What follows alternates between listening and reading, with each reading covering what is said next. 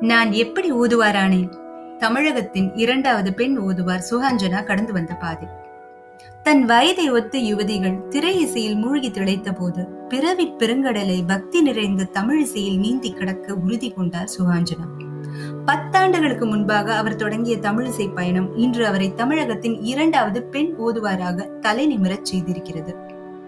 கருவறைக்குள் சென்று இறைவனை தொட்டு அபிஷேகமும் அர்ச்சனையும் அலங்காரமும் அர்ச்சகர் செய்த பிறகு கருவறைக்கு வெளியே உள்ள அர்த்த மண்டபத்தில் ஓதுவாரின் பணி தொடங்கும். பஞ்ச புராணங்களான ஏழு திருமுறைகள் திருவாசகம் திருவிசைப்பா திருப்பல்லாண்டு திருத்தொண்டர் புராணம் பாடுவதை ஓதுவாரின் அன்றாடம்.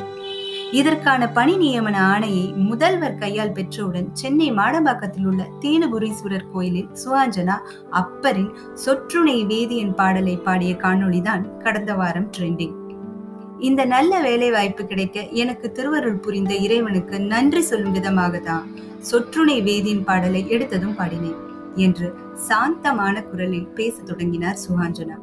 பணியில் சேர்ந்த மூன்றாவது நாளே மூன்று வேளையும் கோயில் திருப்பணியில் அர்ப்பணிப்புடன் ஈடுபட்டு வீடு திரும்பிய அவரை அழைத்து பேசினேன்.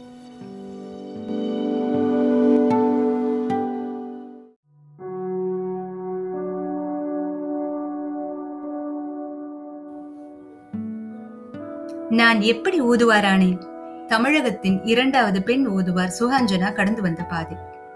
தன் வயதை ஒத்த யுவதிகள் திரை இசையில் மூழ்கி திளைத்த போது பிறவி பெருங்கடலை பக்தி நிறைந்த தமிழ் இசையில் நீந்தி கிடக்க உறுதி கொண்டார் சுகாஞ்சனா பத்தாண்டுகளுக்கு முன்பாக அவர் தொடங்கிய தமிழிசை பயணம் இன்று அவரை தமிழகத்தின் இரண்டாவது பெண் ஓதுவாராக தலை நிமிரச் செய்திருக்கிறது. கருவறைக்குள் சென்று இறைவனை தொட்டு அபிஷேகமும் அர்ச்சனையும் அலங்காரமும் அர்ச்சகர் செய்த பிறகு கருவறைக்கு வெளியே உள்ள அர்த்த மண்டபத்தில் ஓதுவாரின் பணி தொடங்கும். பஞ்ச புராணங்களான ஏழு திருமுறைகள் திருவாசகம் திருவிசைப்பா திருப்பல்லாண்டு திருத்தொண்டர் புராணம் பாடுவதை ஓதுவாரின் அன்றாடம். இதற்கான பணி நியமன ஆணையை முதல்வர் கையால் பெற்றவுடன் சென்னை மாடம்பாக்கத்தில் உள்ள தேனுபுரீஸ்வரர் கோயிலில் சுவாஞ்சனா அப்பரின் சொற்றுணை வேதியன் பாடலை பாடிய காணொளிதான் கடந்த வாரம் ட்ரெண்டிங் இந்த நல்ல வேலை வாய்ப்பு கிடைக்க எனக்கு திருவருள் புரிந்த இறைவனுக்கு நன்றி சொல்லும் விதமாக தான் சொற்றுணை வேதியின் பாடலை எடுத்ததும் பாடினேன் என்று சாந்தமான குரலில் பேசத் தொடங்கினார் சுகாஞ்சனா.